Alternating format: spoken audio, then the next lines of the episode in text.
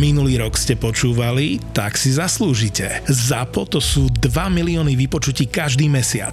No a v novom roku vám prinášame 5 nových podcastov. Zveromachry, skupinová terapia, road trip, ľahkosť bytia a digitálni rodičia. Ešte viac podcastov znamená ešte viac vypočutí, ale cena za reklamu v podcastoch ZAPO sa nemení. Presne tak. Vypočutia rastú, ceny nedvíhame. Naopak, ak si teraz kúpite reklamu v dvoch epizódach, tretiu vám pribalíme úplne zadarmo. Nový rok 2023 štartujeme akciou 23. 23. Zisti viac. Napíš nám na obchod zavináč zábava v podcastoch SK. Korporátne vzťahy SRO 126. časť. Jej, pozri, Luci, v tamtej budove pracuje tatino. Áno, aj maminka tam pracovala, ale potom išla na matersku a niekto jej vypol mozog. Vraj časom budem premyšľať ako predtým, ale teraz ešte spolu robíme brum brum a hopy a iný dadaizmus. Chceš ísť pozrieť tatina do roboty? Áno, akože taká prepadovka. No neviem, či sa mu to bude páčiť, tým malá potvorka. Tak poď, Aha, nikdy som si neuvedomila, že sa tu nedá ísť poriadne kočikom. Vidíš to? Miláčik, do korporátov mamičky nepatria, dávajú nám to jasne najavo.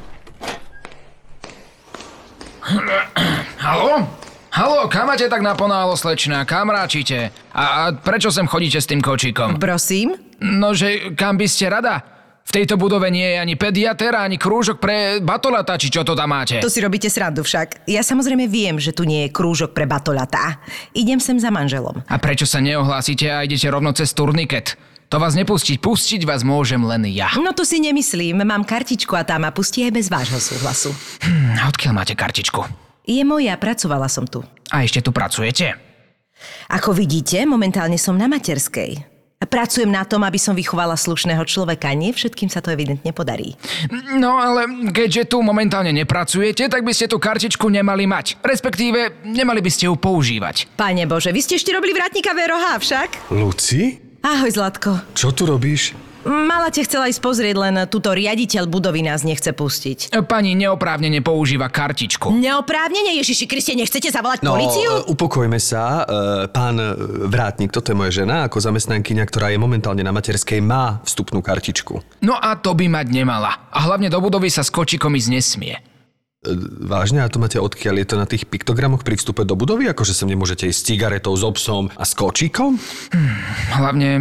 A čo by ste tu vlastne s tým kočíkom chceli robiť? Hm? Cera má pohovor na piatom. Uh, Luci, kašli na to. Toto vyzerá neprestrelne. Uh, prečo ste prišli? Tak išli sme okolo, chceli sme ťa ísť pozrieť. Keby som vedela, že nás tu čaká výsluch a premotivovaný vrátnik, tak ti zavolám. Ty si kam išiel? Išiel som si kúpiť obed v jedálni, je dnes hrozný výber, ale tým nemyslím výber hrozná. no nič, poďte so mnou, aspoň vás odprevadím. Miloško, pozri, je to možné? Pozri sa na toto. Tu naozaj je zákaz vstupu s kočikom. To nemôže byť pravda. Láska, ale tu je zákaz vstupu v lyžiarkách a v plavkách. A medzi nami nikto to nedodržuje.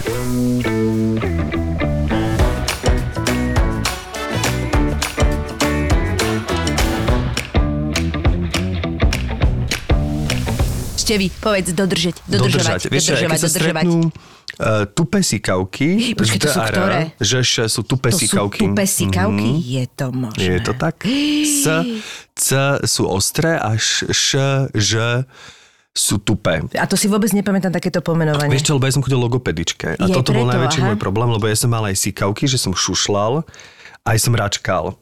A uh, napravila ma, ale doteraz vlastne, ale doteraz ostalo také, že keď je napríklad, keď mám v dubbingu, že žrať, dodržovať, keď sa stretne také d, d, d, r.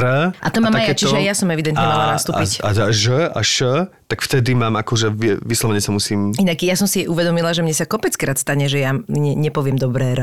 Že v niektorých e, kombináciách e, spoluhlasok a samohlasok mi to akože úplne nevíde. A že pritom mám rrr, viem normálne, Áno. ale že sú slova, ktoré No to- normálne. a niekedy je niekedy to- mi normálne, že, že mi to tak čudne, že mám pocit, že ja som normálne zaračkovala. Vieš, že, že vlastne mi akoby to nejde úplne. No lebo ja si myslím, že jak je napríklad sú tri typy, neviem či viete, to vás poučím, výslovnosti na, Môžeš hovoriť, koľko chceš, my ťa Výslovnosti na... Dobrý, to je podcast. Eh, My ťa ešte privítame, ale, ale pokojne sa už zapája. Pozerám na vás, páči sa mi to. Hen rádiový moderátor ide tu s pantomimou na nás. Tak ja som hovoril o posunkovou rečou celý čas, nebolo to je počuť? pravda, to je pravda. No a sú tri typy výslovnosti na. Mhm. Keď je na na začiatku slova napríklad náš, nami, Áno. tak sa vyslovuje inde, keď si to akože premietnete, že čo sa Náš, odohráva vo vašich ústach, ako keď je napríklad v slove Janko. Janko. Na, Janko áno. ide do takého... Náš no, máš viacej, viacej no, vpredu. je vpredu, a potom ide do takého no, a náš napríklad slove hamba Jan- je takmer počuť až. Han, Hanba. áno. Že není Čiže haneba, posúvaš to ale na, po tej, hamba. po tej... Čiže aha. počúva e, potom, potom podnebí, alebo ako to Áno. nazva. Takže Vieš, náš máš úplne vpredu, až skoro Hej, úplne na Janko je také... Jan, ja, áno, ja. je to tak jemne no, už fakt, tuto. keď si A- to rozložíš. Hanba. Nie hanba, je hamba. Hamba. Od tam sa ona ani netreba snažiť. Hamba. Aha, že proste máš Mhm. Tam je to až spodobuješ, áno. Že radšej hamba. povedať m, ako sa snažiť, že ha, nejaké zadné hanba. n. Ba. Vidíš to? Hamba. Hm, to, mne to nedojde. Keď v rýchlosti hovorím, hovorím m, lebo sa to spodobuje prirodzene, Áno. ale... No a vlastne a ja mám pocit, že takto, aj keď to nie je zadefinované, sú niekoľko typov výslovnosti R. Lebo my, čo sme mali, čo sme račkali, tak stále máme to predné R. Počúvaj ma, R. račkovali. Račkovali, prepač. Prepač, my On zla... inak ešte ako račkal. Ale my sme zo Zlatý Slovenská Moravec, my máme kuka nádoby a šúchalu. no a vlastne, ja mám pocit, že pre, to R, potom Ž, žrať, je inde, ale tým, že sa snažím dať tam, kde by malo byť, tak tam vzniká to disproporcia. Čiže čo, keď povieme ryba, tak je to inde ako žrať. Mám pocit, že hej, teraz podľa mňa. Ryba, žr... Ako ťa to naučili? Ale áno, no tak... eh, Hovoriť ro. Je to bolo také td, td, td, neviem, že td Funguje bolo to? jedno z... Funguje to. Funguje, som si Hej. to napravil, tak ja som ako Funguje keby to som na počul ako dieťa. akože podľa mňa väčšina ľudí, ktorí, nie väčšina, podľa mňa všetci, ktorí išli k logopedovi, aby sa odstranili R, ho Funguje odstranili. to, všetkým to odporúčam A rodičom. tí, čo eh, račkujú, podľa mňa no. je len problém, že to proste neriešili, že sa na to A vykašľali. úplný úkaz v tomto je, lebo väčšinou samozrejme dieťaťu, ktoré ešte nemá tie návyky, že vlastne nie je to, že rozprávaš 20 rokov a zrazu niekto chce, aby si rozprával inak, ale rozprávaš povedzme rok, dva, tri, tak tam sa veľmi ľahko, ešte ani tie zuby nie sú úplne, však sú mliečne, takže tam sa to veľmi ľahko dokáže napraviť. U dospelých je to náročnejší proces, ale dá sa. Zjavom v tomto je Miško Kubovčík, Áno. ktorý, roky. ktorý prišiel Ale na... už po dvoch bol dobrý. Áno, ktorý prišiel na príjmačky na VŠMU a račkal, oni, ho, oni im povedali, že to si musíte spraviť, že račkavý herec nemôže byť a on naozaj dva roky pracoval a prišiel na príjmačky a vedel to a je vyštudovaný herec a úspešný, čiže A hlavne už neračkuje. všetko sa dá a neračkuje, teda neračka, ne, A tak ty si mal aj ž, ž, ž, ž. No dobre, ale privítame nášho dnešného hostia, takže pán Tonimický nás dnes bude Vrátnik. Oliver. Oliver. Inak to máš Oliver. krásne meno. Krásne Oliver meno. Oswald, vítaj u nás. Vítaj. Ahojte. Tak ty si herec, moderátor, um, myslím, že aj influencer. Á, tak to je také Ale pomenovanie. máš veľa, ja som si pozerala, koľko ty máš tých followerov, veľa, veľa. Ale že či zrovna influencer. To je človek, ktorý ovplyvňuje ľudí. No, Neviem, či sa považujem úplne za to, ktorý, ktorý by Ovplyvňuješ, veď nemusíš ich presvedčať, aby si niečo kúpili, ale, ale tak určite ich. možno, mm, keď dáš niečo, že toto máš rád, alebo tak, tak možno niekto sa nad tým zamyslí, že si povie, že A tak minimálne akože vkusom, minimálne humorom, inšpiruješ. niečím. Hej, inšpirátor. Presne, presne, Áno, influencer je také ťažké pomenovanie, že to je Áno, áno, také znie, zodpovedné. ale v podstate akože určite mi ich minimálne zabávaš, pretože keď také množstvo ľudí ťa proste sleduje, tak jasné, že to určite muselo začať aj uh, zlatými dievčatami, ktoré sa do teba zamilovali v oteckoch, čo je normálne, to je základňa. Inak by the way, byť uh, sledovaný takouto mladou vyvíjajúcou sa generáciou žien je tam najlepšia vec, ktorá sa môže diať. To, áno, ty si to podchytil. Ty Bez si to podchytil. lebo hrozne veľa ľudí to akože aj, aj takých, že to, že a však to sú také tie baby. Mm, mm, to je základ. Tie, tie dievčatá majú vkus, oni vedia, že čo. A oni tie vyrastú. tie rule the world, ako poznáš, takže tak to bude.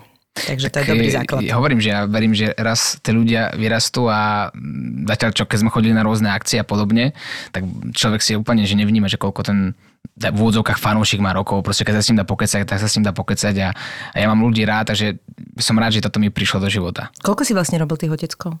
Otecku asi 6 rokov, ale herectvu sa venujem od svojich deviatich. Fakt? No. Vidíš, to toto ani, a ja vôbec neviem. A Áno, to tak celé začalo? aká bola tvoja cesta? How was your journey? povedz cestu, povedz cestu. Tak to, to príbeh, ktorý som už hovoril veľakrát, ale tak ho skrátim. 2008 a stal som v rade na Vianočného kapra s mojou maminou. A pred nami stala v rade nejaká pani z televízie, ktorá povedala na základe môjho asi spontánneho prejavu, že by som sa hodil do telky. A tak som sa prišiel Tak to si ukázať. musel naozaj zaujímavo stáť v tom rade na No, kapra. všetci hovoria, že si mám, že mám? ADHD, takže podľa mňa Ja. som bol neobsedný, veľa som rozprával a to sa, to sa jej pravdepodobne asi páčilo. No a iš- prišiel som sa ukázať a 2009 teda vyšiel prvý projekt pre RTVS, taká výchovnosť vzdelávacia relácia, až potom to išlo nejaké reklamy Zita na krku, to bol taký podobný seriál, čo bola moja srdcovka. Ježiš, áno. A tam si, koho, koho, koho si tam hral? No malý Adam, Zita na krku, ten čo chodil... To si ty! To som si vôbec nespojil. Počuť, Zita na krku, mne sa to vôbec. veľmi páčilo, Áno, to bolo bol veľmi dobrý milé. To sitcom. bola Helenka, nie? Dušan Cinkota a ešte kto tam bol? Luboš Kostelný, Zuzka Fialová. Jasné, jasné. Super. A to bola super skúsenosť pre mňa, lebo zrazu, ako, tedy som mohol mať 10 už, áno, keď som robil tú zitu na krku a zrazu sa stretávaš s dospelými ľuďmi, že nielen so svojimi spolužiakmi a sleduješ, ako ten svet vlastne funguje. Tí dos- dospelí ľudia, v tej dobe najmä Dušan Cinkota bol taký, ktorý sa mi snažil, ja neviem, vysvetľovať veci, čo ako On je funguje. taký, hej, hej. A taký otcovský typ v tej dobe a páčilo sa mi to. A vlastne po tomto projekte som si uvedomil, že je to niečo, čo sa mi páči a je to taký zaujímavý svet, ktorom by som asi rád ostal. Halus, no. Ono je to také, že ja mám vždy pocit z týchto, z týchto filmovačiek a tak, že tam, keď sa dostanú akoby uh, deti alebo aj mladí ľudia, tak ich to musí uchvatiť, pretože uh, tejto branži sa podľa mňa stiera vek, že jednoducho niekedy proste tam uh, veľmi mladí ľudia si stýkajú s, s o dosť staršími ľuďmi a, a všeobecne sme tam všetci tak na jednej lodi a ja mám vždy potom pocit, že títo mladší ľudia veľmi rýchlo zostarnú, akoby, Áno. psychicky, ale zároveň sú presne super parťáci. Že veľmi rýchlo akoby istým spôsobom dospejete vďaka tej práci, ale potom je to také... Ja, by som to, veľmi, ja vždy vidím, keď niekto je akože od mladá uh, v tomto prostredí, lebo je taký, taký iný. A super je, keď, začne, keď je aj pokorný zároveň, vieš? Určite, ale otázka je, že či je to naozaj také dobré, lebo mm, Možno súdim, nie. súdim na základe svojho života a tým, že celý ten život som pracoval a veľa som pracoval aj mimo školy, teda počas školy tak, uh, s dospelými ľuďmi, tak ako keby som mal pocit, že som prišiel o takéto detstvo, Rozumiem. lebo, lebo zrazu, keď si 12 hodín denne s tými dospelými ľuďmi, ktorí riešia úplne iné problémy, ako Áno. to, že či v Minecrafte si postavíš taký alebo taký Áno. domček, tak potom ťa to zrazu v tej škole tak nejak nebaví a nevieš sa tam nejako zaradiť do tej debaty. To je absolútna pravda. Zas A- druhá vec je tým, že pracuješ a vlastne si zvyknutý už na tú zodpovednosť, tak ty si uvedomuješ hrozne veľa vecí, ktoré si neuvedomujú deti v tom veku. Možno nájsť nejaký taký kompromis Tak. toho, že nie úplne skoro, ale v tej, už keď si začal robiť kraviny, keby si začal robiť v tej, v tej puberte, tak vtedy je možno čas. Lebo toto ťa akoby zamestnáva. Áno. Tak ako veľa rodičov dáva tie deti na Krúžky krúžky a a tak. neviem čo, lebo to proste je dôležité. A zároveň ťa to učí tej disciplíne, tej zodpovednosti a tam už to podľa mňa má veľký význam. Áno, ale vyvádzal som tak či tak. A ja som bol také, také Povedz, dieťa. čo si vyvedol, povedz. Tak vždy, keď bol nejaký v úvodzovkách problém, tak som tam bol, ale tak problémy, čo sa na základnej škole deje, vieš, No ja neviem, popísané povedz. lavice, takéto sprostosti. Jasné. Takže bol som... Žiadne výrazné veci, Áno, hej. takže ani práca mi nepomohla, ale je to podľa mňa tiež dosť nebezpečné, lebo mladá hlava alebo detská hlava nedokáže prijať, čo sa vlastne na okolo teba deje. Že zrazu ťa niekto spozná na základe toho, že ťa videl v televízii a teraz naozaj tá 10-ročná hlava to nevie prijať, že čo sa vlastne teraz deje. A je pravda, že v tom období, keď som mohol mať 10-11 rokov, tak mi reálne zadrbkalo z toho, že som si mm-hmm. začal myslieť, že som nejaký poloboch a čo je veľmi nebezpečné. A ak by som nemal rodičov, akých mám a nemal by som kolegov hereckých, akých som mal vtedy, najmä v tej zite na krku, tak je dosť možné, že sa z teba stane proste idiot s prepáčením a asi skončil v tejto branži. Čo máš pocit, že bolo takéto, čím ťa viedli, aby ťa z toho akoby dostali, keď si mal pocit, že už si veľa myslíš, že čím ťa držali na, na zemi? Že to je práca ako každá druhá. No ale keď to povieš, iná. tak to je jedna vec. Druhá vec je, že ty musíš, musíš byť nejak vedený, aby si to... Vieš, čo myslím? Rozumiem, ale, ale toto bola veta, ktorá mi bola neustále opakovane uh-huh. dávaná do hlavy. Je to taká istá práca, ako šach, ako futbal, ako hokej. Futbal pozerá, vymyslím si, milión ľudí, tenis 10 tisíc ľudí, šach nepozerá nikto, televíziu pozerá 100 tisíc ľudí. A, a je to iba pomer toho, že koľko ľudí to sleduje a stále to je iba práca, stále to je niečo, čo robíš, lebo teba to má baviť a to, že to vidí viacero ľudí, to je iba ten bonus, to nie je niečo, na čom by si si mal ty uletieť. A vždy mi to bolo kladené takými protiotázkami, že Oliver, že a ty máš hrať niekoho, kto je arogantný, alebo kto si o sebe myslí, že ja neviem, vie dobre spievať a teraz sa bude predvádzať pre všetkými, ako vie krásne spievať, a, alebo niekto vie dobre šoferovať, tak bude chodiť po ulici a bude to tu túnovať, aby bol za veľkého frajera, že či sa ti to páči, či je ti to sympatické. Že no jasné, že nie, komu to je sympatické. A takýmito otázkami, ktoré mi dávali aj moji rodičia, aj tí hereckí kolegovia, tak postupom času som si začal uvedomovať, že asi niektoré veci, ktoré som robil, neboli správne.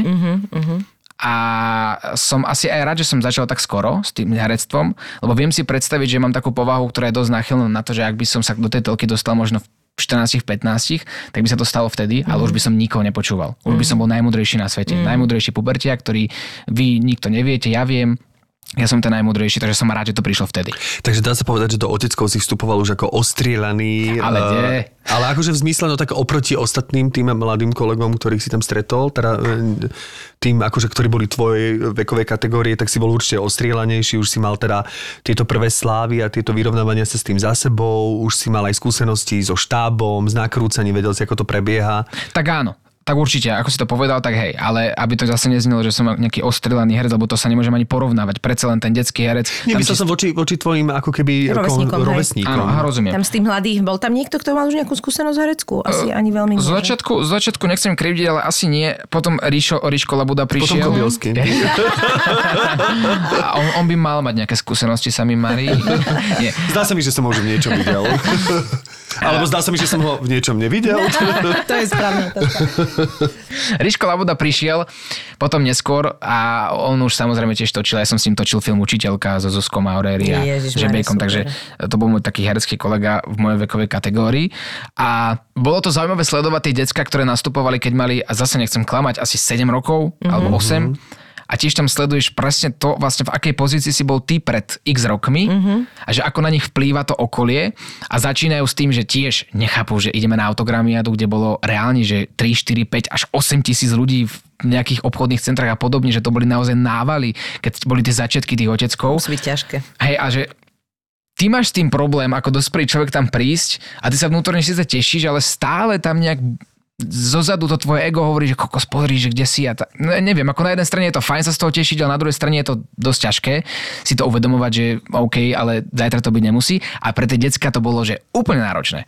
A to ja neviem, či si to dnes uvedomujú, ale našťastie mali úžasný, aj majú úžasných rodičov, podobných ako ja, ktorí sa im snažia dávať najavo, že pokora, pokora, pokora, to je to, čo ťa tu udrží. Nie je to, Aj že... si v tomto smere si ich trošku koučoval, že si im trošku pomohol tým, že si vedel, že sám si si Jedna tým prešiel a že si bol o niečo už starší a mal si akože mini náskok teraz v rámci tých vekových kategórií, že vedel si im poradiť, lebo určite ja by som možno v 8 v 10 rokoch si zobral skôr od pubertiaka alebo 14-15 ročného chalana radu ako od 40 ročného. s tými deckami, s ktorými som bol najčastejšie na placi, tak určite áno. Ale, ale nehovorím, že všetci s tým mali problém, ale, ale bolo vidieť, že, že je to pre nich taký zvláštny svet, do ktorého boli hodení a, a zrazu zo dňa na deň, reálne zo dňa na deň, ich poznalo väčšina Slovenska a, a nevedel som, ako to tie decka budú príjmať, takže áno, keď som s nimi, ja som sa s nimi rozprával, ale necítil som sa v pozícii, že by som im mohol dávať ja nejaké rady. Ja, ja som bol svetkom toho, že skôr Filip Tuma, herecký otec, ktorý má už podľa mňa čosi odžité v tomto svete a on je pre mňa krásny príklad toho, že vlastne môžeš robiť prácu, ktorú máš rád, ale na druhej strane absolútne toho nemusí uletieť dekel, aj keď to možno napríklad vyzerá, ale nie je taký. A on im dával napríklad veľakrát taký otcovský rozum, ak to tak môžem povedať. No, Filip má podľa mňa totálny nadhľad. On, nadhľad, akože, jasné. on je úplne... On, on práve, že ja mám pocit, že on ešte stále si z toho tak strašne robí srandu z toho Áno, showbiznisu. Presne. A on A to je, úplne... to je super. To je konečný človek, ktorý sa pozerá na veci s nadhľadom a neberie to vážne. A keď ideš na nejakú akciu, ja to nemôžem povedať, lebo ma budú nenávidieť, ale ja som alergický na to, keď vidím všetky tie pózy tých ľudí, ktorí sa cítia ako keby zožrali múdro sveta. Mne to je vtipné. A práve taký človek ako Filip, ktorý si z toho celého robí srandu a s nadhľadom, tak s takým sa mi robilo naozaj super. A on tie rozumy dával aj mne veľakrát, že a ja som prišiel, mal som 17-18 rokov a teraz som chcel rýchlo nejaké auto, lebo v 18 by si asi mal mať auto, tak som si rýchlo kúpil niečo, čo bolo čierne, veľké, silný motor a stále mi hovoril Filip, Oliver, počúvaj, nebuď idiot, šetri si tie peniaze, šetri si to, lebo ty si kúpiš niečo, čo bude frajerina pre teba, pre ostatných budeš ako idiot, bude to nejaká somarina. A mal aj pravdu na konci dňa. Kúpil som auto, ktoré malo stočené kilometre, pokazalo sa mi a tak ďalej a tak ďalej. A keď sa nad tým spätne zamyslím, tak tiež by som v tých 18, 17 s tými financiami narábal inak ako Hej, vtedy. ale toto sú zase tie dôležité momenty, ktoré ťa naučia. Podľa Určite, mňa, vieš, áno. to je... To je také dvojaké. To je také, že... To hej, presne, že na jednej strane, a budeš sa možno k tomu vrácať a povieš si, ja som bol blbý a potom už o tom budeš len rozprávať, ale keď sa ti to nestalo, čo ja viem, možno to je dôležité, vieš, aby sme na A hlavne to prislúcha sú to tomu faily- veku. Prislúcha Hej, to tomu presne. veku. Iné by bolo, keby si to riešil v 30 v 40 tam už by to bolo také na zamyslenie, ale akože... Presne tak, To presne zase tak. patrí k tomu. Ja si viem predstaviť, že keď v tom veku človek tak e, teda lepšie zarobí, alebo že po, povedzme sa s týmto stretne, tak, tak si chce trošku aj dopriať takých tých také tie radosti, veď ktorý chalán by nechcel si v 18 kúpiť akékoľvek auto, Auto, no. no. po ktorom No. no. to je zasa A akože... to, že proste vie, že, že, presne, že, že vlastne ešte ako by si to nekonzultoval s niekým, kto by ti naozaj povedal, že počuje, do tohto nelezme, to je blbosť, toto väčšina tam, pôjdeme kupovať tam, tam, tam overené zdroje, vieš. To, tomu presne, presne všetko patrí, vieš, že musíš si to urobiť sám, lebo ty vieš najlepšie. Presne, ako si povedala. A asi súhlasím s vami, že, že naučiť sa na vlastných chybách je podľa mňa to najlepšie. Lebo presne tie situácie si ja v Pokiaľ živote to není veľmi prúser, pamätám. že ti to vieš nejak Hej. ublíži alebo niečo, tak si myslím, že to je hrozne dôležité. Ja by som chcela vedieť, že či ten Filip tu má taký nadhľad aj v tom opernom speve. Má. Ale má z toho, má z toho stresy Musí niekedy. mať. Musí mať, aby mu to dobre Tam- rezonovalo, počkaj, vieš. Tam sa, tam sa bojím, že ten handicap, vieš, v tom golfe, že tam by sme narazili, že tam, tam, tam lietajú palice. V golfe podľa mňa Tam to nemá on je, že minister minister toho golfového klubu, keď tam príde. To, on je- on, on je proste, vrátnik. Hej, on presne, ten vrátnik, ktorý sme hrali na začiatku. Ale nie, on zasa vie, akože fakt, že vie. Hej, ja viem, že vie. No, je to jeho taká radosť. A ty si bol niekedy na golfe? Párkrát som bol. S Filipom? S Filipom nie. Mal som ísť, ale nakoniec me to, nejak to nevyšlo. Golf je podľa mňa fajn vec na nedelu, že ne, nemáš čo robiť, tak ideš... Áno, šachy a golf zhruba? V tej kategórii. A, a si si vymenoval dve veci. Tiež to nikto nepozerá. ale bavia ma obidve veci. Hej. Ale golf neviem hrať. Baví ma to, fakt, ma to baví, ale neviem to hrať. A tým, že ako som spomínal na začiatku, že všetci mi hovoria, že mám ADHD a neviem vydržať pri jednej veci dlho, tak to isté je s, tom, s tým golfom, mňa to baví. Ale keď už 7 krát sa neviem trafiť do tej loptičky, Tak chytáš už, nervy. ale také, že hneď Ale to nám momente hovorila aj ktorá to hrá roky, rokuce a má tieto stavy, takže, takže to Tak je... oni asi ten šport prežívajú inak, že ide o to, že sú na čerstvom vzduchu, že sa prejdú, že si dajú popri tom, ja neviem, Pivko. pivko alebo chladené proseko, porozprávajú sa, že je to skôr, ako takto to vnímam, teda takto to vnímam cez nich, ja som ten golf v živote nehral, len vždy sa z diaľky dívam a hovorím si, golfové ihrisko, veď to je pekné, lenže ja... Je, ale podľa mňa to je fakt ťažké. Akože. A ja tomu verím, ale akože v mňa, zmysle mne toho, to keď to bereš, páči, práve keď to preto, bereš že si na tom rekreačne, vzduchu. No, tak keď to bereš že rekreačne, že sa ideš, však tie golfové ihriska sú obrovské, že ja som v Portugalsku videl také, že som mal pocit, že ten nome túra, že No. vieš, že je z jedného konca na druhé, normálne to je akože veľká prechádzka, že to sa musíš pobaliť, musíš zobrať normálne A hlavne s desiatu. tým prosekom musíš dať bocha, lebo keď ti peče celý deň na hlavu, to, To je pravda inak. Potom je, tie švihy už nie sú čo Áno, ja som stále rozmýšľal nad golfom, len zase koľko športových aktivít môže človek mať. To sa, Presne, že... a, keďže ich máš tak Ako strašne nie, že by som ja bol... No tak Míši, pozor. Počkaj, Eh, čo sa deje? No deje sa to, že však teraz ja to môžem priznať, nahrávame to, koľka to je dnes? 10. 11. 11. Inak 11. prvý. 11. prvý, no tak dneska som ešte nestihol, ale ja už som bol v januári 7 krát v posilňovni. No ale dobre, ale to, si, to, to je akože jeden druh, vieš čo myslím, ja viem, že tam zapájaš veľa svalov, ale nie je to ako, že A teraz si sa dal... túre. Dobre, No, už vidíš. berem späť. Nie, je to A dvakrát som pozeral stolný tenis. Nie, A jeden šak. Cink.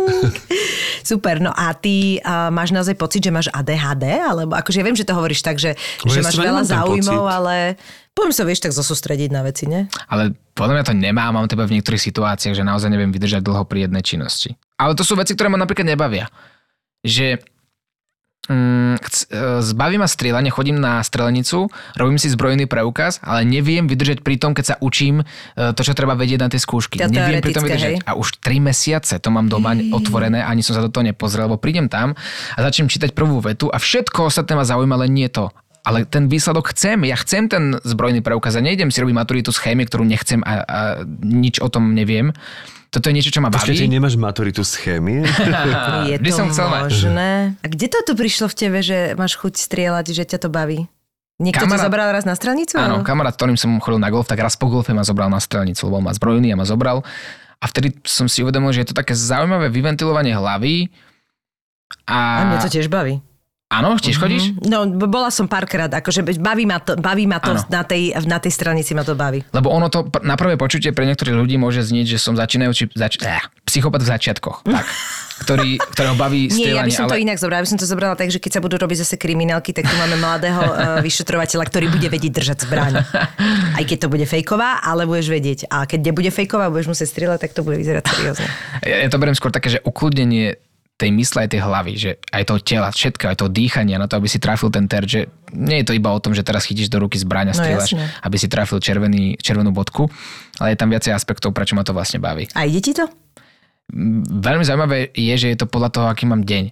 A neviem absolútne, aký to má súvis, ale niekedy prídem tam a neviem trafiť, že vôbec nič a potom prídem tam a potom sú tam vytrénovaní chalani, ktorí tam chodia pravidelne a som zase lepší ako oni.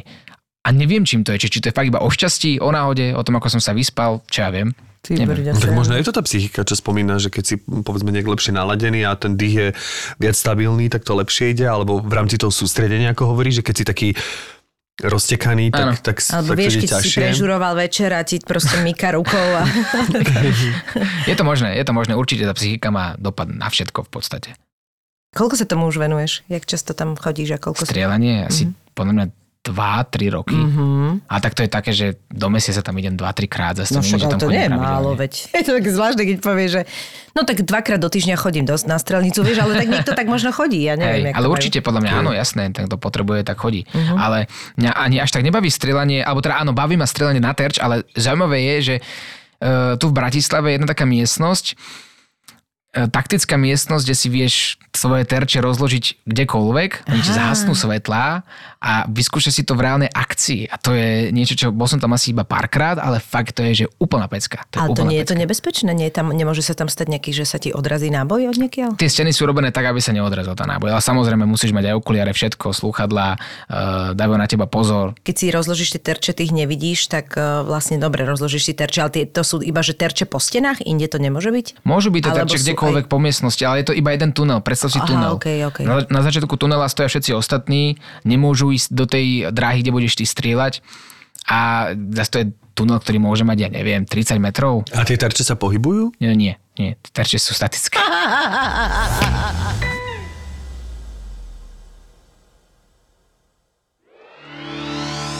Už 9. februára pôjdeš zase do kolien. Máme pre teba dve pandorine skrinky a v nich šmakocinky. Chalani z podcastu Peklo v Papuli otvoria Gastro Backstage a Zuzka z podcastu 3 neznáme bude riešiť ako zvyčajne mužov, vzťahy a sex.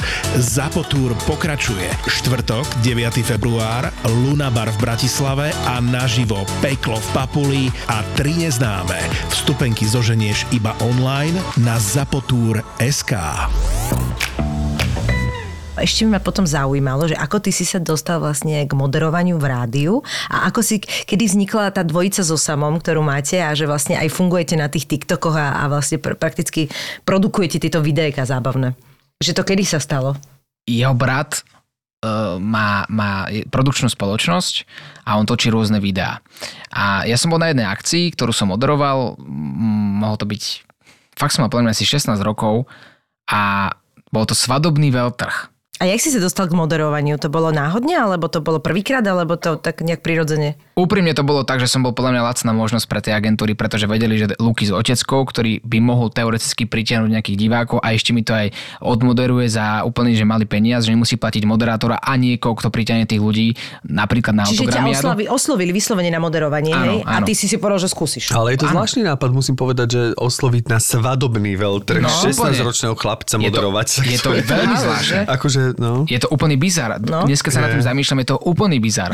Ako to bolo o tom, že my sme tam hodnotili svadobné šaty rôznych žien a ja som to moderoval, ja som sa tam absolútne nehodil. že rozmýšľam, že čo bolo akože, lebo ja poznám tie agentúrne, Motiváciu? tým, že v tom aj e, pracujem také tie agentúrne nástrely, že ako sa to vlastne, lebo to sú projekty, to sa musí odôvodniť, že ako to vlastne napísali do tých projektov a do tých, e, ako sa to povie, do tých tendrov. Áno. Že či to bolo, že keď sa zoberiete, tak takýto šikovný chlapec sa vám môže narodiť, alebo že ako to vlastne, ako to, že, že ako to motivovali vôbec, akože túto ponuku pred tým klientom, No. že to akože, ako to odôvodnili, že to je úplne ušetrené peniaze. absurd. Ušetrené peniaze. Tak dobre, ale veď, určite boli dospelí ľudia, ktorí by to vedeli Ale spraviť. rozumiem, za... jasné. Neviem. Ja, akože to som sa len tak zamyslel, že... Ale je to, je to halus, no. A na tom sadobnom veľtrhu jeho brat točil tiež nejaké video.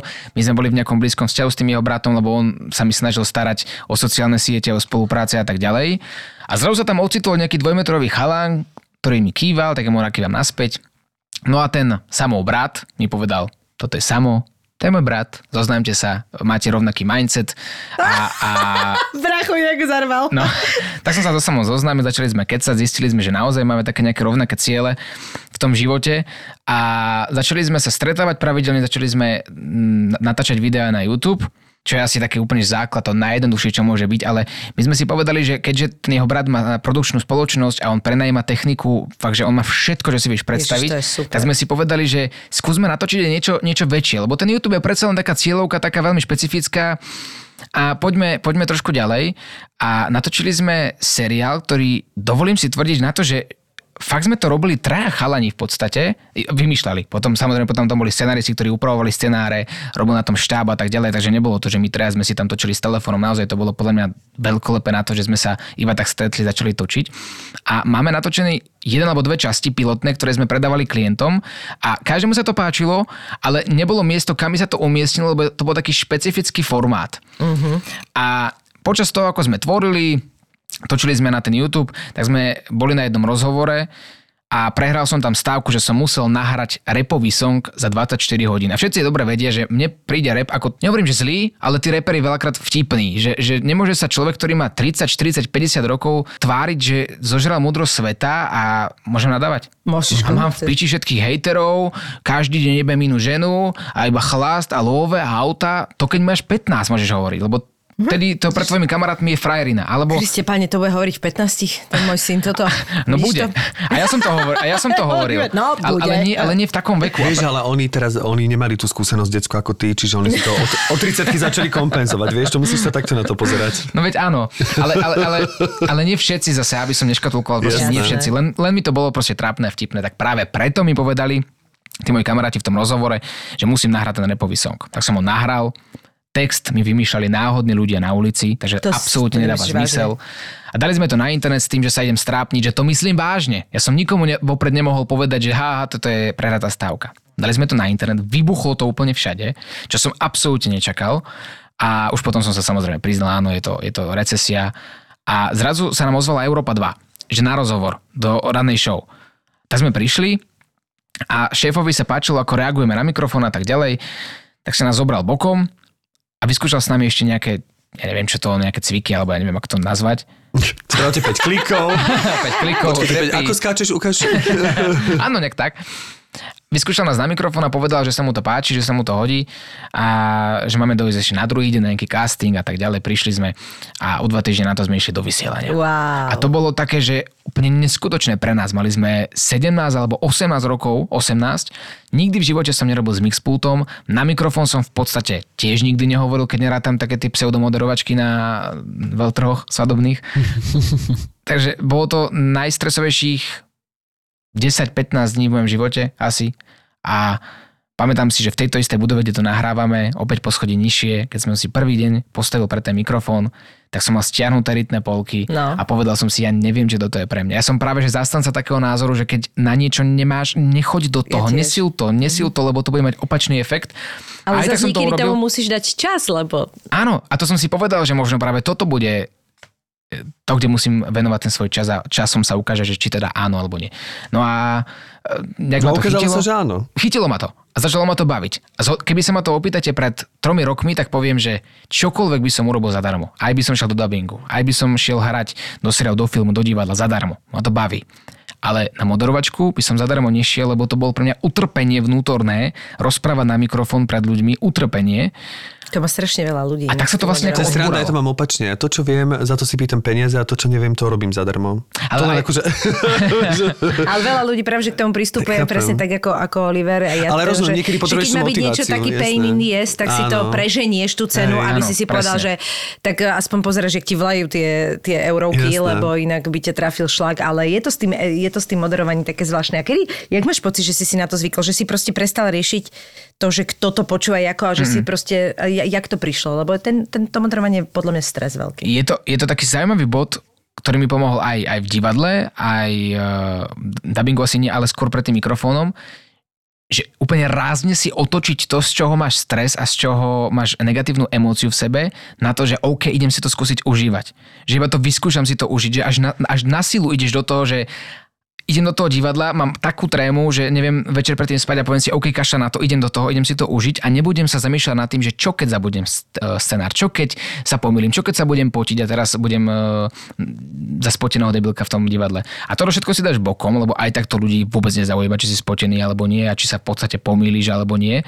Je to úplne mini detail. A to všetko dáš bokom, ide si to skúsiť užiť a to som robil pravidelne, že OK, idem pre ten mikrofón do toho rádia, som to síce druhý týždeň, viem, že neviem rozprávať, viem, že neviem improvizovať, viem, že to nie, nie je úplne dobré, ale dám to bokom a idem si to užiť. A zrazu presne ten zlomový bod prišiel po pár dňoch, kedy sa z toho stal taký nejaký návyk, aj v tom divadle. A vlastne úplne všade. Že všetko, čo som nerad robil a kde som sa hambil, alebo som sa v tom necítil komfortne, tak som si to na silu otočil v sebe, že idem si to užiť a zrazu si to naozaj užívam. Že naozaj teraz každé ráno stávam 4.30 s tým, že nechce sa mi vstať jasné na prvý budík, ale už keď sa zobudím a idem tým autom do toho rádia, tak sa tam teším. A, a ja, si, ja som presvedčený, že to bude no, na dlhé roky, to nie je iba preto, že som tam veľmi krátko, dva a pol roka je pomerne krátko v to, tejto branži, ale myslím si, že ak človek uverí, že ho to naozaj baví a naplňa a baví ho to, tak e, ide to a ten stres zrazu pominie. Mm. No ja si myslím, že to je v podstate časom asi jediný, uh, jediný systém, ako niečo vydržať dlhodobé a robiť to aspoň na nejakej úrovni. Že, že naozaj ty, ty musíš sa zabávať tým, lebo a hlavne ja to som cítiť mal, potom hrozne. Vždy som mal fóbiu, že budem robiť prácu, ktorá ma nebaví a budem chodiť s depresiou v pondelok ráno do práce. Lebo všade navôkol seba to... to... Ešte ako jaký sviatý. Nie, nie, nie, počúvam. Ale Nepočúvam, je mi sympatické, ako máš utridené myšlienky vzhľadom k takému malému veku, že naozaj cítiť, že si akože vyspelý. V najlepšom slova zmysle to hovorím. Ďakujem. A ja som vždy videl navokol seba, že ľudia sú zdeprimovaní tou prácou a zrazu tá práca potom má dopadá na tie vzťahy a zrazu to nie je úplne, úplne dobré. A mal som z toho fóbiu a nechcel som nikdy v živote, že robiť prácu, ktorú nechcem len preto, aby som uživil rodinu, zaplatil hypotéku a tak ďalej. A práve preto, keď som začínal v tom rádiu, tak tam som si uvedomoval, že toto je možno tá práca, ktorá by ma možno niekedy bavila. Preto sa mi aj ľahšie uverilo tomu, uh, že nemám pri tom stres, to, že sme sa bavili Áno, že proste som to vieš to preniesť, hey, že si že... si našiel nejaký prostriedok. Ale, ale ja podľa mňa chcem... je dôležité nachádzať si tieto prostriedky. Ja vieš? chcem povedať teda ako jediný z našej trojice, ktorý nie je rozhlasový moderátor. A tak ty máš z dubbing, ale nie, nie, to iné, rozumiem. Chcem povedať iné, že chcem práve upremiť aj pozornosť na ten fakt, čo mňa by stresoval a to mi osvetlíte, že jedna vec je rozprávať na mikrofón, čo si tak akože plus minus viem predstaviť, aj keď viem si predstaviť ten stres, keď sa, začne čer, keď sa zapne červená a vieš, že ideš von s tým a tak ďalej a čokoľvek povieš. Ja v tomto smere mám ešte možno väčší stres si predstaviť, že by som čítal nejaké dopravné správy alebo niečo, nejaké počasie, kde je to presne napísané, že nie je to, že improvizujem, alebo poviem, ako mi huba narastla, ale že musím prečítať nejaké veci a tam možno skôr hrozí, že sa zakoprcnem alebo ja. niečo pomýlim alebo zle prečítam. Ale to, že vy musíte ovládať aj tú technickú stránku, že vy musíte uh, ovládať aj ten mix pult a tieto veci, že to mi povedzte, že to, to má na tom, lebo iba sedieť a ukáže ti, že ideš a ty hovoríš, mi príde akože ano. nie je úplne zložité. Neviem, teda nechcem, to akože... Oliver, ale ja som to mala na začiatku tak, že tiež som si uvedomila, keď som začala proste mixovať, že sa to musí zmechanizovať a to je vždy čas. Najlepšie to je pre mňa priradiť k šoferovaniu. To je, pre mňa to je ten istý princíp. Ty sa musíš najprv absolútne naučiť ovládať auto, aby si neustále sledoval len premávku. A vlastne na začiatku, keď sa na, učíš šoferovať, tak trošku e, ešte máš tendenciu sa pozrieť dole, jak preraďuješ tú pačku, hej, kde, ako, a tým pádom si bereš tú pozornosť uh, toho sledovania. A toto je veľmi podobný princíp, že pokiaľ uh, si nie je istý v tom, ako funguje ten, ten mechanizmus toho, toho mixovania, tá rečová časť ti tak akoby sa spomaluje. Ja som viem, že, že som bola taká, že som sa nevedela úplne ja by som vyjadriť, nevedel. že som nehovorila tak veľa, že viac sme, vlastne to bola tá výhoda, že my sme boli boli viacerí, že ako keby som ja mala pocit, že, že musím byť komfortná, že teraz môžeš. A, a ako náhle išlo do toho, že a už musím zase premixovať alebo niečo, tak som zase akoby prestala hovoriť, vieš, ale nebolo to až také jasné, že teraz prestaneš hovoriť, urobíš tú činnosť a tak, ale že ako by sa to muselo zmechanizovať. Ja vedela som, že to je čas proste. U, úplne si súhlasím. A ja som to mal akurát opačne, že tiež my sme hneď prvý deň mixovali a bol som pri tom mixpulte, tiež som sa bál, ja som práve opačne, že keď si som bol v strese, som veľa hovoril a nedávalo to zmysel tie ja, veci. Ja, no, no, no, a, a presne ako so šoferovaním. Ak sa to naučíš, tak potom to už ide samo. Ale takto po tom čase asi neviem, či by som chcel napríklad zvukára, ktorý by mixoval. Neviem, baví ma to, keď si to môže mixovať sám. Je to mm, sloboda, Fakt. obrovská je, sloboda. Je, je to obrovská sloboda, je to taká hra s tým všetkým. Ja si to neviem predstaviť vôbec. Že... Ani ja som si to nevedel. To je všetko vôbec iba... to, že teraz idem skončiť, tak idem vy, uh, dať hore pesničku, či ako to je. Že to je... tam robíš, to je... To si neviem ani predstaviť. Ale áno, je to, je to, ako, to že, stresovalo. Je to, je to príjemné napríklad niekedy v tom, že je dobre, keď sa poznáte, lebo napríklad keď uh, ukončuješ ten ten vstup a trebárs e, ty musíš, vieš, napríklad my nemáme napísané veci a podľa mňa ani vy až tak do veľkej miery, že to je veľká improvizácia. A je dobre, keď poznáš toho človeka, lebo vieš, kde prišiel ten vrchol toho, lebo ty to musíš ukončiť. Čiže ty dáš ten akoby stinger, ktorým sa hovorí, že vlastne ukončíš a musí to prísť e, v to, tej pointe akoby. Lenže Pokiaľ ty napríklad o, o, samo povie nejakú pointu a tebe sa zdá dosť dobrá a nemáš lepšiu, no tak o, Ukončíš. ukončuješ vstup, hej, keď mixuješ ty. Ale možno cítiš, že ty máš ešte väčšiu pointu, tak ešte zadreš a vtedy si vlastne. Čiže akoby... A vy sa striedate pri tom mixovaní? My áno, u nás áno. A vy? Aj my. Je to Že lepšie, lebo aby si sa udržiaval v tej... Vy máte ešte tej... tú tretiu kolegyňu, nie? So sebou? Áno, ale, ale ona nemixuje asi Nie, predpokladám. nie, nie. no, no. Ula, Ula je, mm, je taká pomocnička v podstate, vieš, ona... Uh, Navarí kávu a... nie, nie, nie, počkaj, počkaj, nie, nie, ako Nie, ja som myslel, pomocnička, pomocnička, ako myslím v tom, že dáva ženský pohľad na rôzne témy, ktoré máme, je predsa staršia a tak ďalej. Takže ona brutálne doplňuje tú rannú show, je to ako ranná show Sketch Bros, takže Olivera Samo a Lula uh, je presne na tieto veci, ktoré tam podľa mňa Je to môžu dobré, to, chýbať. je- to, Mne to, sa to vám, to páči. pom- vám to pomáha určite Áno, definitívne, lebo máte proste zase nejaký zdroj e, ďalšieho človeka, A je to je proste, hej, hej, hej. Čiže to, to je vždy len dobré, ale ona nepotrebuje mixovať na čo by A tam podľa mixovala. čoho sa striedate? Akože ráno si losnete, alebo idete tak na každý, striedačku? každý vstup raz ide ona, raz ja, to jak sa nám chce.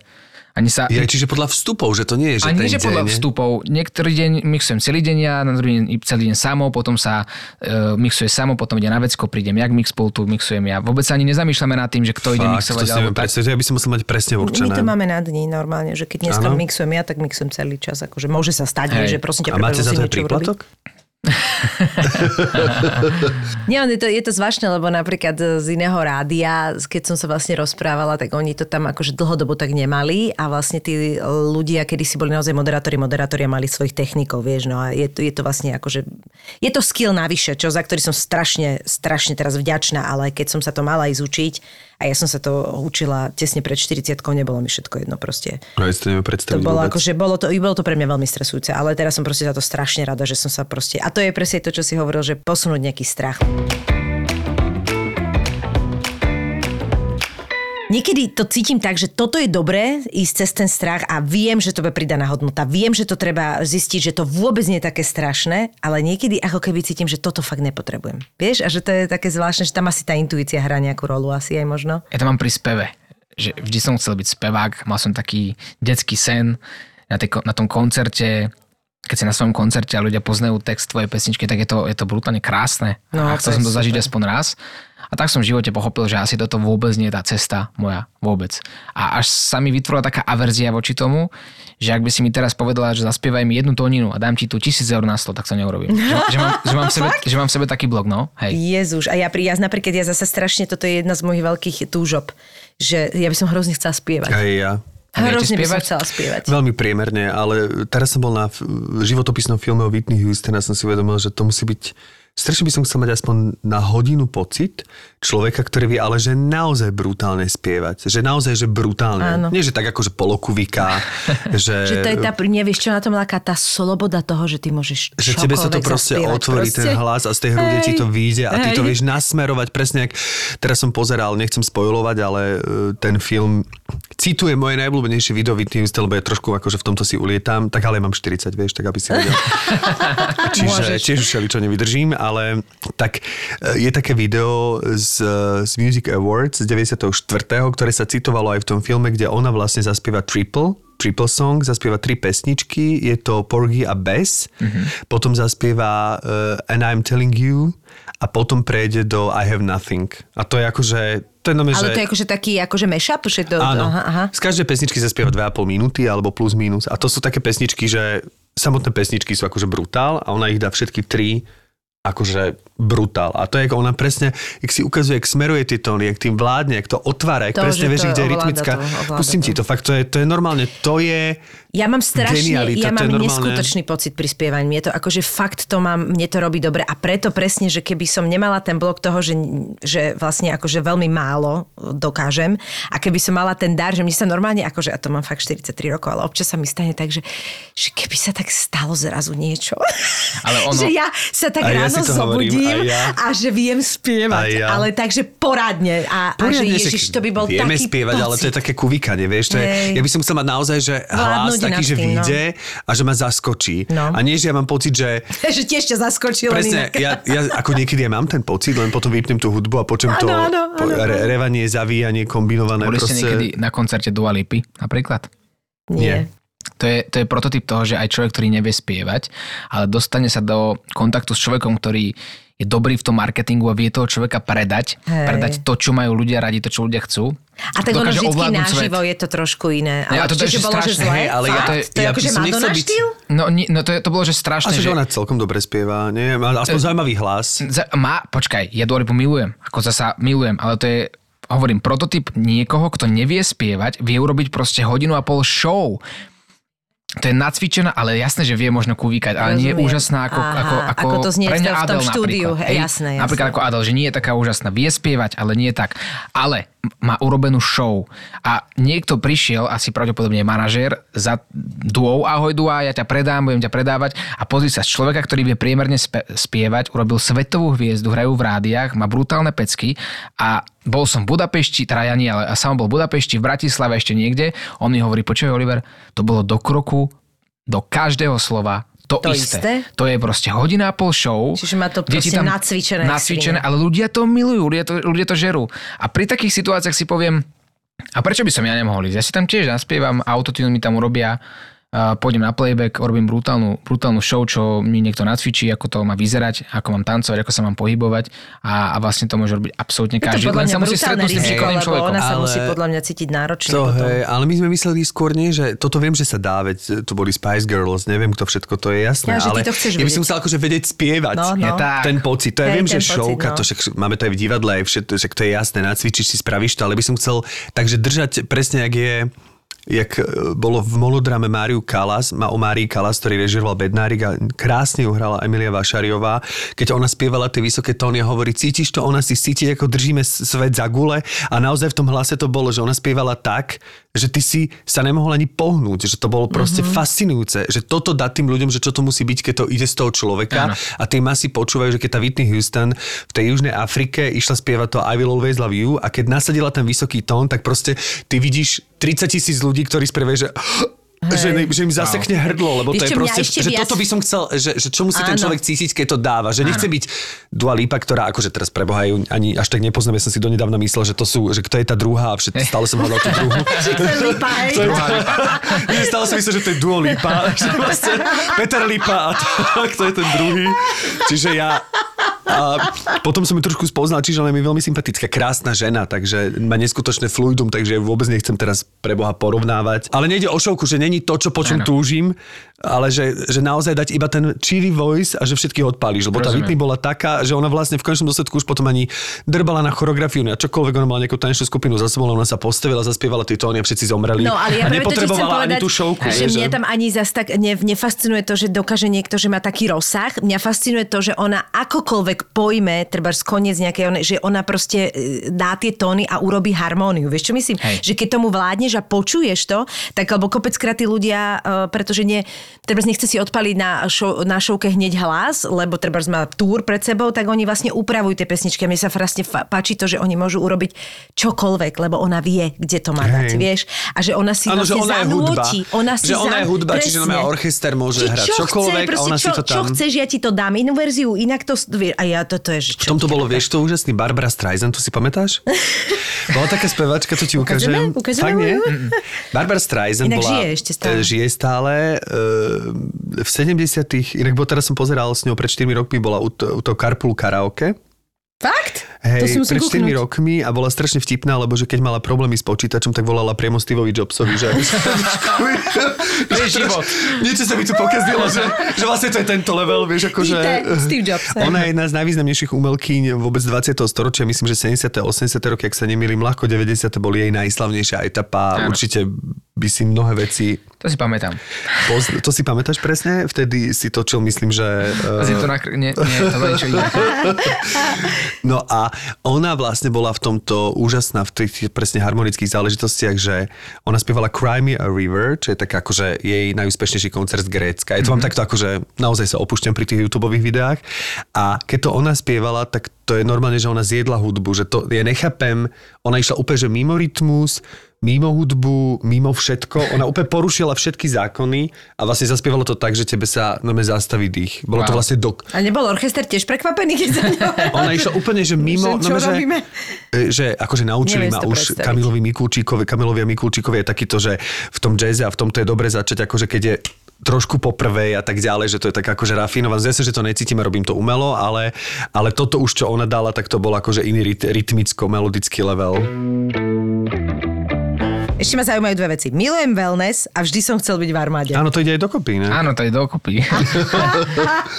ja som mal detský sen byť v armáde a hovorím to stále, že nejak to v sebe vnútri mám, aj keď mi je asi jasné, keď sa na to pozriem racionálnou hlavou, že by ma to hneď prešlo, ak by som tam na- nastúpil hneď prvý deň.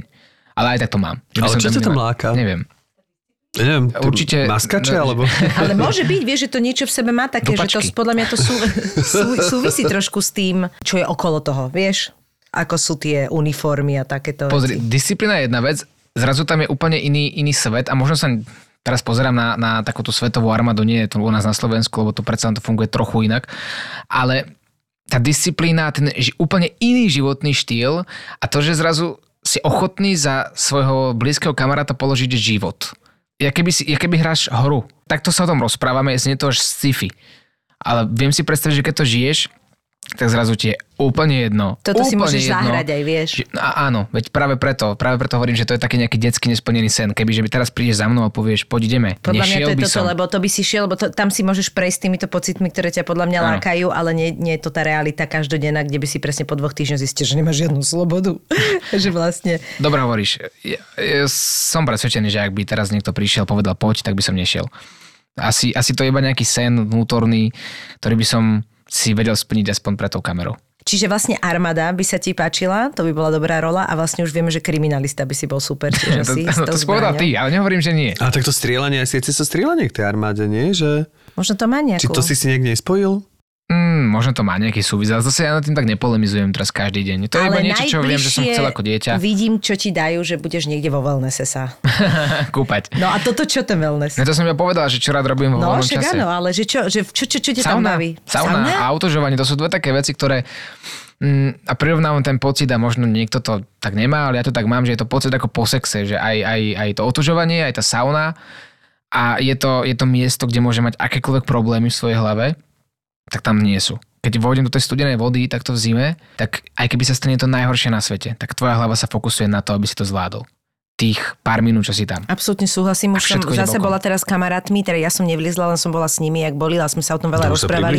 Ja úplne, ja som sa rozhodla, že to, teda rozhodla, nerozhodla som sa ešte naozaj, viem, že to nie je úplné rozhodnutie a že budem zase cúvať, ale veľmi by som to, ale ja zasa vieš, ja presne viem, prečo budem cúvať. Ja nebudem cúvať kvôli tomu namočiť sa do tej vody, lebo je to naozaj chcem kvôli tým endorfínom. Ja budem cúvať z praktického hľadiska. Kam ja budem chodiť? Lebo teraz mám chodiť kvôli otužovaniu cez celé mesto do tých vajnov, Ale už sa postratých alebo na zlaté. no a čo však tak prejdeš. No, chápeš? A ja už sa poznám, ja, Ja, som sa budem... v Devinskej prechádzať s obsom a tusom. A bude, ja budem, to ja budem toto riešiť, vieš? Lebo Tak tam víkend je to v pohode. potrebuje, hej, potrebujem ísť s niekým, vieš? Ale už mi povedali... Ale však v Devinskej máte jazera, nie? Tam som videl okolo Máme tam išiel. jazero, ale neviem, či sa tam chodia ľudia otužovať a hlavne musím ísť s niekým, kto to robí, aby to bolo také, že naozaj aspoň z počiatku. Ale sauna ma fascinuje, lebo pre mňa sauna má úplne opačný efekt. Mne robí sauna hrozne zle, aspoň Fakt? také mám skúsenosti. Fakt? Mhm, nie, nie na nič zo sauny, ale môj otec miluje saunu a môj otec je závislý na saunovaní Ja doteraz. On je to celý život a najviac bože, presne to, čo nemáš nikdy robiť, že vyle- vylezeš z tej sauny, jebne sa do tej studenej vody do bazéna. Ale prečo? Ja neviem, že či nemáš to robiť, ja to tiež robím tak. Ale to máš Neviem, ja, máš, myslím, že sa máš, máš máš robiť. mať nejaký plynulý prechod. Nie, nie, to práve, že máš robiť. Však to je zdravé na tie cievy. Máš aj ten vodný svet, ktorý milujem, teda niekde sa to volá vodný svet, že vstúpiš do totálne teplej vody a do totálne studenej a to je nové, že v, a, Áno, lenže je, ty si v tej saune, ja neviem, aj 20 minút, nie? No 15 a by to potom, bolo. 15. veď preto to tam všetky studené bazény a, A všetky nie je to, tie... ale že ty máš prejsť ešte nejaký, Nie. nejakým vyrovnávacím, vieš, že Nie. kozmonauti idú. Ono tam je sprcha. Práve, že ale- vôbec nie, práve, že Možno vyrovnanie... sprcha, nie? Ale Nie to je z, hygienický, z hygienického pohľadu, že aby si Aha, nešiel spotený okej, do toho tak ja bazéna. potom- To Ale tomu, mnohí si dávajú studenú sprchu, alebo mnohí sa postavia a dajú si ten, jak sa to volá, to vedro studené. vedro s vodou. No. Ono, ten šok, to je na tomto zdravé, že vlastne tá náhla zmena teploty, to je ten proces, ktorý zo sauny je zle ti zvyšuje To ti, to imunitu. ti stimuluje imunitu a to ti vlastne, Aha, no tak preto to ti ne to. podporuje ten, alebo teraz to hovorím veľmi laicky, ten cievný systém, že to ti Aha. Vlastne, tým, že tá cieva je rozšírená a zrazu sa zúži a toto je vlastne to cvičenie. Tá elasticita, Hej, alebo čo no. to, ty brďo, lebo on to úplne, že miluje proste, úplne O to, to ide miluje. práve, no. Ale vyskúšaj to, vyskúšaj to, začni možno, možno to robiť doma. Vieš, že, že aj studená sprcha ráno alebo pred spaním, no pred spaním to je úplne Neviem, dobré. veľa ľudí mi povedalo, že sprcha im vôbec nerobila dobre ani nič, ale že keď začali s tým otužovaním, že to nebol problém. Že je to proste podľa mňa aj to, že ide že niekam, že už je to taká tá príprava, že nie si v tom komforte toho, tej svojej vlastnej uh, sprchy. Vieš, čo myslím? Áno, že možno áno. aj to robí veľa, že si viac tak donútený a tá mysel sa proste na to nastaví, alebo čo? Určite, a hlavne v tej sprche to nikdy nebolo také pre mňa náročné ako v tej vode. Neviem, čím to je. Aha. Aj keď som si dal v sprche hneď tú najľadovejšiu, tak áno, ten prvý moment bol, že veľmi studené, ale Aha. rýchlo som si na to zvykol. Čo pri to, v to, napríklad v tom jazere, takto, keď už je vonku, to jazero malo teraz 3,8 stupňa sa mi zdá, tak tých 5, 6, 7 minút, čo tam som, tak ja celých 7 minút trpím. To nie je, že si zvyknem No. potom. Ako ten moment prvý je najhorší, logicky. Ale aj tak tých 7 minút, čo tam som, tak Trpíš, trpím no, stále. no, no, no, že nie je to to také, že si zvyknem. Niekto to tak má, že tam vojde, prvá minúta je hrozná a potom, potom už je to v pohode. Ja to mám, že celý čas trpím. No ešte nám takto na záver povedz, že aké máš také nejaké plány. Ty máš inak rada si aj cestovanie, nemáš? A tak to nemá zas. Vieš, to No tak, čo? Sú ľudia, ktorí nemajú radi cestovanie. ale myslím si, že spoznávanie nových miest, že to má rada si každý. Ono, veľakrát tu panuje taký mýtus, že cestovanie je finančne drahé a preto napríklad s mojou rodinou, čo som sa rozprával, tak neboli napríklad nikdy pri mori, e, nie celá rodina, ale jeden člen. A hovorím, že prečo? No lebo to je drahé. A, že, a koľko stojí lístok z Košic do Bratislavy vlakom? Vymyslím si 25 eur. A vieš, koľko stojí letenka do, vymyslím si, Londýna? 16 tam a naspäť napríklad dnes. A keď tam nechceš spať, tak tam chod na otočku. Ja som bol takto v Barcelone, že som tam bol, čo viem, 15 hodín a letel som tam, dal som si tam, dal som si tam bagetu, lebo som nemal proste vtedy peniaze a šiel som naspäť a pozrel som si Barcelonu. Ježi, to už je javný. Čiže to som, 20 vieš čo, bol som si dať takú dobrú bagetu moju v Barcelone. Na bagetu zásade do Barcelony. A 20 eur som platil za tú letenku. Že naozaj to nie je podľa mňa až také náročné, ale milujem to samozrejme. A je mi jedno, že kde to je. Zase nemám nejakú destináciu úplne, že vysnívanú, kam by som chcel ísť, ale, Tak ale otočka zase není cestovanie, vieš. ale veď áno, ale spoznávanie aspoň na ten jeden deň vidíš nie račenské si- mýto, ale teraz si vidíš bol niečo v Paríži. Hej, ale tak to je tiež taká destinácia, kde chodia všetci. Ako, Hej. ja si myslím, že cestovanie je také, že tí chalani zo zápoču majú ten podcast Choď do... Choď, Choď do... do. Tak. No, Palo Bruchala, chalani z Travelistanu. Áno, stravé Áno, no a to mám, to mám celé vypočúvané. To je cestovanie, to je spoznávanie. Si hovorím, že No, wow. Však on e, bol teraz na, v tom juž, južnom dávajú. pole, tak sa už teším na tú... Jej. Ja riešim tie strachy z lietania, tak ja som neriešil to, že bol na južnom pole, že mal omrzliny na tvári a tak ďalej. Čo prirodzene toto by ma akože úplne vtedy srálo. Ale ja som riešil, že on povedal, že teraz idem do takého dvojplošník sa to povie, také lietadlo. Hej, to by a som on išiel takým z niekoho zo 71. niekde tam letel na nejaký ostrovček bola. a ja že... Je, no tak toto by som nedal. Ja mám zimomeraku, keď o tom hovoríš. Akože dvojplošník zo 71. znie hrozne. To znie Ale akože... keď je, keď je udržiavaný a Hej, máš servisy a všetko, určite, však hovorí, ja ale- som v takom išla do pršizného boru. Aké to bolo? Uh, našťastie mi to podali už, keď som bola hore. Neviem, to je taký nejaký zvláštny, ja to tak mám nejak v hlave a možno by som to nemala vždy a možno už teraz nie, ale že proste ja sa tak ako nejak tak, že musím začať dôverovať, lebo potom by som sa Áno, však zbláznila. dôvera je podstatná v tom, toto s- si Bolo hovoríme. to halus, lebo hovorím, že on e, tam mal takú pačku a ja, že čo, na čo to je pačka, vyzeralo to jak hručná a on, že však to vysúvame tým, tým vysúvam tie kolečka. A ja som si predstavila, že tie kolečka sú podľa mňa z dreva, jak na tých malých motokárkach alebo niečo také, že proste celé to bolo také mechanické hrozne, vieš. A to sú zase tie situácie, kedy musíš odborať ten stres. Áno. Že ja, si- ja si viem predstaviť, že ak by som na akúkoľvek destináciu išiel, kde boli chalani, tak by som sa posral predtým. Posral by som sa, keby že mi niekto povie, že mám s dvojplošníkom. Ale keď sa oklameš a povieš si, OK, idem si to užiť ten let a budem dôverovať tomu, čo tam sedí, tomu pilotovi a užijem si to, tak si to užiješ a máš zážitok do konca života a môžeš robiť podcasty o tom. Oliver, tak ti ďakujeme veľmi pekne. Bolo to iné inak. Prvýkrát taký rozhovor, taký iný a páči sa mi to. Taký presne ako na káve, keď sa stretneme. No, o to nám šlo. Tak som si to užil. Cítil som sa tu príjemne. A nehovorím, radi. to, ale nehovorím to ako klíše teraz, hej, ďakujem, že ste ma pozvali. Hej, my sme sa ťa ale, nepýtali vlastne, začal si sám. ale bolo, bolo, to, bolo to veľmi príjemné, ďakujem. Ježiš, aj my sa Ďakujeme, tešíme, my- super. Akurát Milan Lieskovský tu pláče v pozadí, neviem, že prečo, či sa mu to nepáčilo, alebo čo. Vieš on iba málo spí, chudák. Jemu sa tak rínie prirodzene. Tá víkendy sú ťažké. Slza sa mu. Nahrávanie po víkendoch je vždy ťažké. Ja tiež mám také opuchnuté očka a plačem, keď málo spím. Tak ďakujeme, nech sa ti darí. Aj vám. A poďme sa natočiť nejaký TikTočík. Ideme. Občas mačičky, inokedy paničky. dáma na vysokých opätkoch s extrémne krátkou sukničkou, že teraz si si není istý, či si veterinár alebo ginekolog. A príde ti s takýmto richbagom, ktorý robí čo chce. A má Áno. 50 kg. A, On keď sa nacupí- rozhodne, že ide, on ide. a nacopíka ti do ambulancie a ty potrebuješ pomôcť tým psom, že sa až pýta, že do keľu, prečo tá baba nedojde v teplakoch? Dvaja zverolekári a ich pomerne šokujúce zážitky z veterinárnej ambulancie. Periférne som videl, ak niečo letí vzduchom a skončilo to na druhej strane tej ambulancie. On proste preletel asi 3 metre, ten, ten chudák. Ale on je ľahký, že on si preplachtil, vieš, že taký list, list vo vetre. Lietajúci škrečok, jazvečík zahryznutý v líci, králik s chorými stoličkami aj malé levíča z cirkusu. Palo a Ivan, dvaja veterinári, na ktorých letia paničky aj mačičky. Ja prídem a mačka pozrie na mňa hovorí prr, nastaví zadok, hore chvost a ide, hovorím, OK, toto bude rýchla pohotovosť. A vy nič nepichnete? Hovorím, no ja určite nie. Ja som na Naša mačka sa zbláznila, ona má besnotu, jak ste nám ju to zaočkovali proti tej besnote, ona je besná. Podcastové besnenie s názvom Zveromachry si môžete pustiť hneď teraz. Zveromachry je ďalší ZAPO originál. Zveromachry. Zapo. Zábrná v podcastovách.